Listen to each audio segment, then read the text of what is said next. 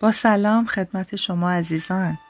یک بار دیگه در خدمتتون هستم تا با هم از کلام خداوند برکت بگیریم. یاور و مددکار شما چه کسیه؟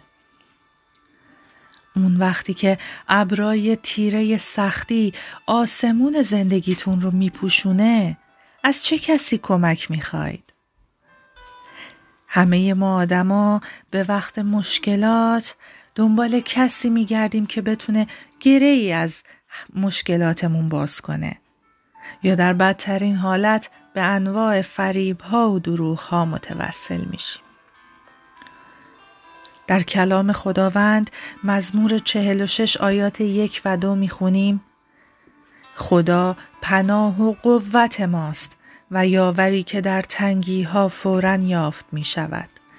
پس نخواهیم ترسید. اگر به مظهر خدا و نجات دهنده بشر عیسی مسیح ایمان داشته باشیم و در نام مسیح با خدا رابطه صمیمی برقرار کنیم، در هر شرایطی خدا یاور و مددکار ماه. چون ایمان داریم به دلیری سخن میگوییم. شما رو به دستان پرمهر خدا میسپارم.